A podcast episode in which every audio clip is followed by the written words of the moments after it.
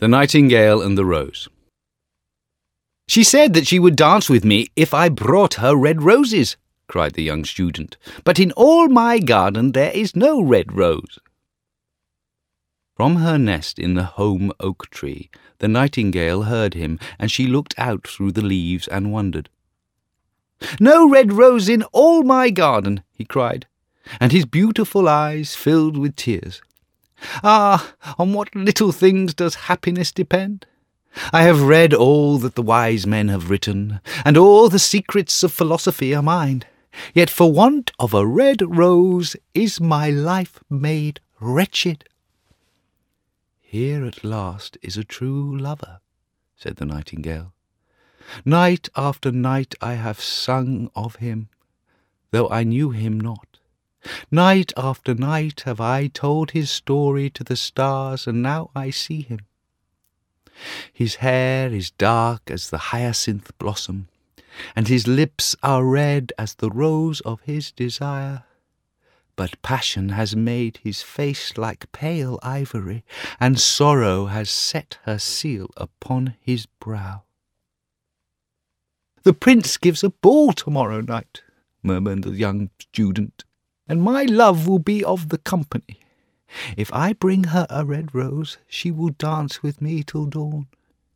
If I bring her a red rose, I shall hold her in my arms, and she will lean her head upon my shoulder, and her hand will be clasped in mine. But there is no red rose in my garden, so I shall sit lonely, and she will pass me by. She will have no heed of me, and my heart will break." "Here indeed is the true lover," said the nightingale. "What I sing of he suffers. What is joy to me, to him is pain. Surely love is a wonderful thing. It is more precious than emeralds and dearer than fine opals. Pearls and pomegranates cannot buy it, nor is it set forth in the marketplace. It may not be purchased of the merchants, nor can it be weighed out in the balance for gold." "The musicians will sit in their gallery," said the young student, "and play upon their stringed instruments, and my love will dance to the sound of the harp and the violin. She will dance so lightly that her feet will not touch the floor, and the courtiers in their gay dresses will throng around her. But with me she will not dance, for I have no red rose to give her." And he flung himself down on the grass and buried his face in his hands and wept. "Why is he weeping?" asked a little green lizard, as he ran past him with his tail in the air. "Why, indeed," said the butterfly, who was fluttering about after a sunbeam. "Why, indeed," whispered a daisy to his neighbour in a soft, low voice. "He is weeping for a red rose," said the nightingale. "For a red rose?" they cried. "How very ridiculous!" And the little lizard, who was something of a cynic, laughed outright. But the nightingale understood the secret of the student's sorrow, and she sat silent in the oak tree and thought about the mystery of love. Suddenly she spread her brown wings for flight and soared into the air. She passed through the grove like a shadow, and like a shadow she sailed across the garden. In the centre of the grass plot was standing a beautiful rose tree, and when she saw it she flew over to it and lit upon a spray. "Give me a red rose," she cried, "and I will sing you my sweetest song." But the tree shook its head.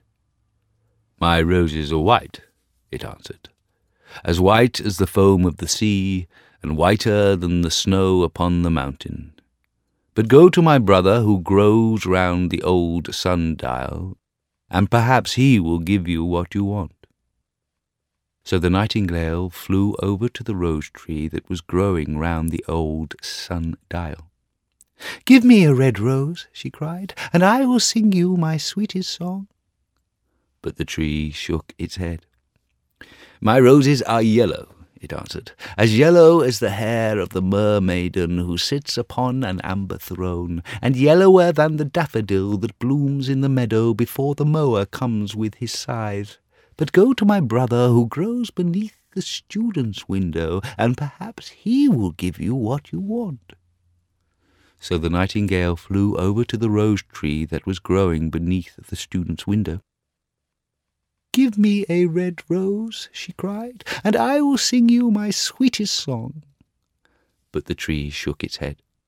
"My roses are red," it answered, "as red as the feet of the dove, and redder than the great fans of coral that wave and wave in the ocean cavern. But the winter has chilled my veins, and the frost has nipped my buds, and the storm has broken my branches, and I shall have no roses at all this year." "One red rose is all I want," cried the nightingale, "only one red rose. Is there any way by which I can get it?" "There is a way," answered the tree, "but it is so terrible that I dare not tell it to you." "Tell it to me," said the nightingale. "I am not afraid." "If you want a red rose," said the tree, "you must build it out of music by moonlight, and stain it with your own heart's blood. You must sing to me with your breast against a thorn. All night long you must sing to me, and the thorn must pierce your heart, and your life blood must flow into my veins and become mine." "Death is a great price to pay for a red rose," cried the nightingale, "and life is very dear to all. It is pleasant to sit in the green wood and to watch the sun in his chariot of gold and the moon in her chariot of pearl. Sweet is the scent of the hawthorn, and sweet are the bluebells that hide in the valley, and the heather that blows on the hill. Yet love is better than life, and what is the heart of a bird compared to the heart of a man?"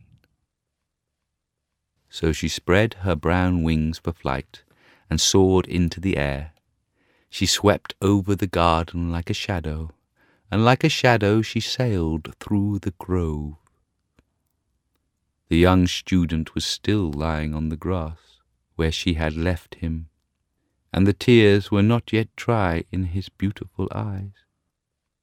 "Be happy," cried the nightingale, "be happy. You shall have your red rose.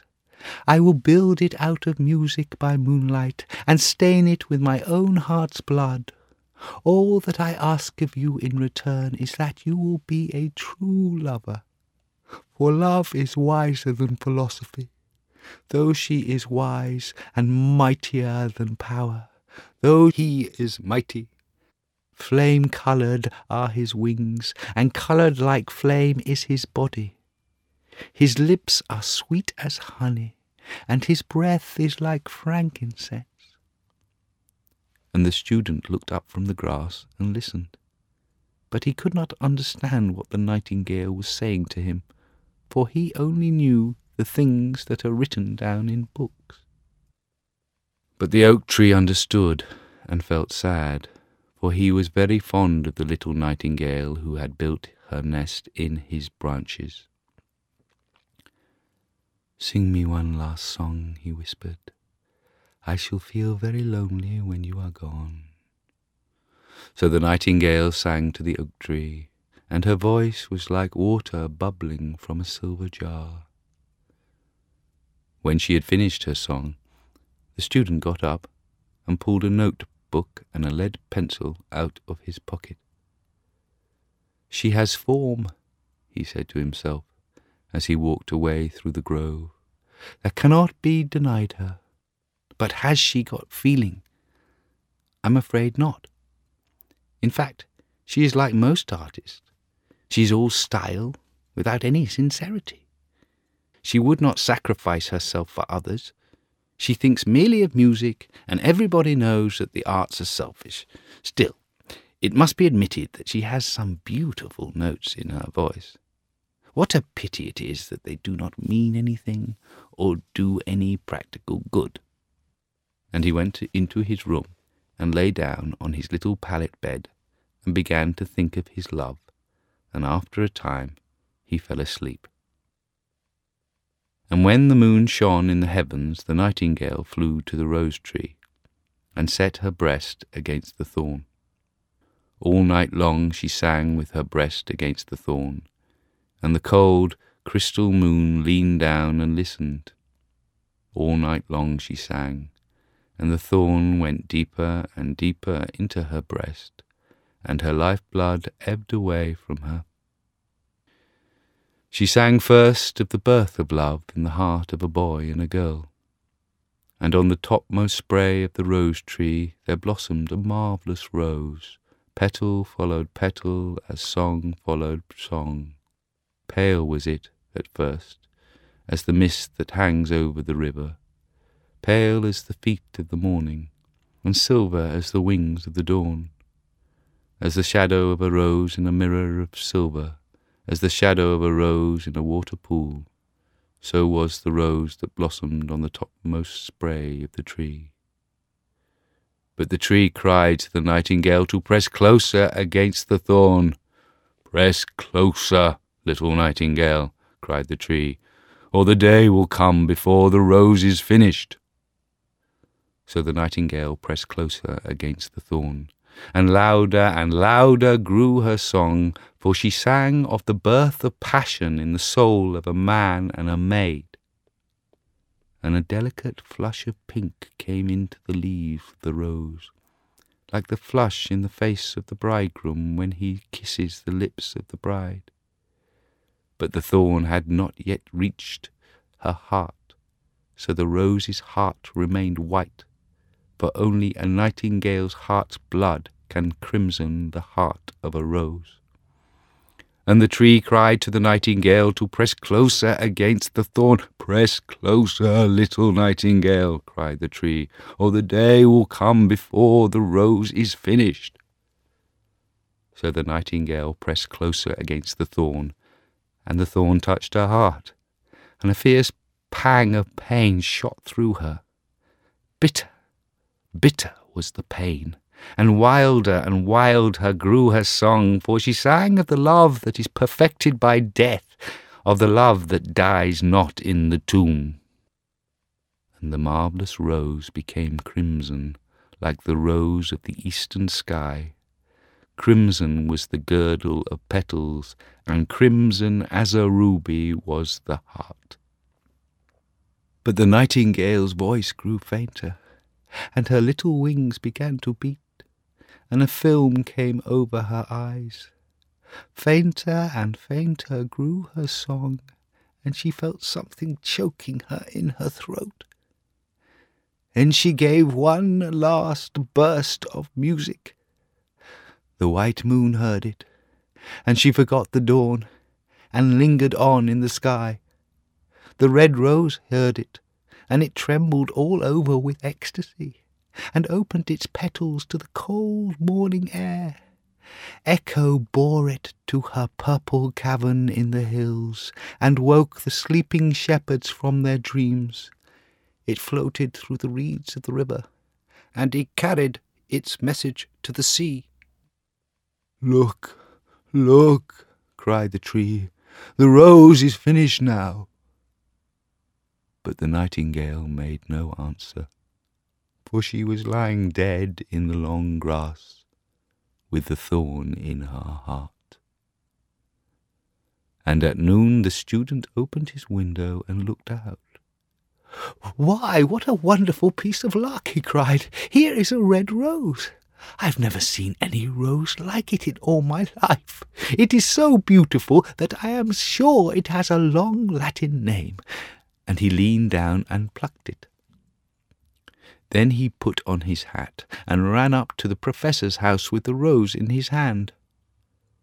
The daughter of the professor was sitting in the doorway winding blue silk on a reel, and her little dog was lying at her feet. "You said that you would dance with me if I brought you a red rose," cried the student. "Here is the reddest rose in all the world. You will wear it tonight next to your heart, and as we dance together it will tell you how I love you." But the girl frowned. "I am afraid it will not go with my dress," she answered. "And, besides, the Chamberlain's nephew has sent me some real jewels, and everybody knows that jewels cost far more than flowers." "Well, upon my word, you are very ungrateful," said the student angrily, and he threw the rose into the street, where it fell into the gutter, and a cartwheel went over it. "Ungrateful?" said the girl. "I tell you what, you are very rude, and, after all, who are you? Only a student? Why, I don't believe you have even got silver buckles to your shoes, as the Chamberlain's nephew has." And she got up from her chair and went into the house. "What a silly thing love is," said the student as he walked away. "It is not half as useful as logic, for it does not prove anything, and it is always telling one things that are not going to happen and making one believe things that are not true. In fact, it is quite unpractical, and, as in this age, to be practical is everything. I shall go back to philosophy and study metaphysics." So he returned to his room and pulled out a great dusty book and began to read.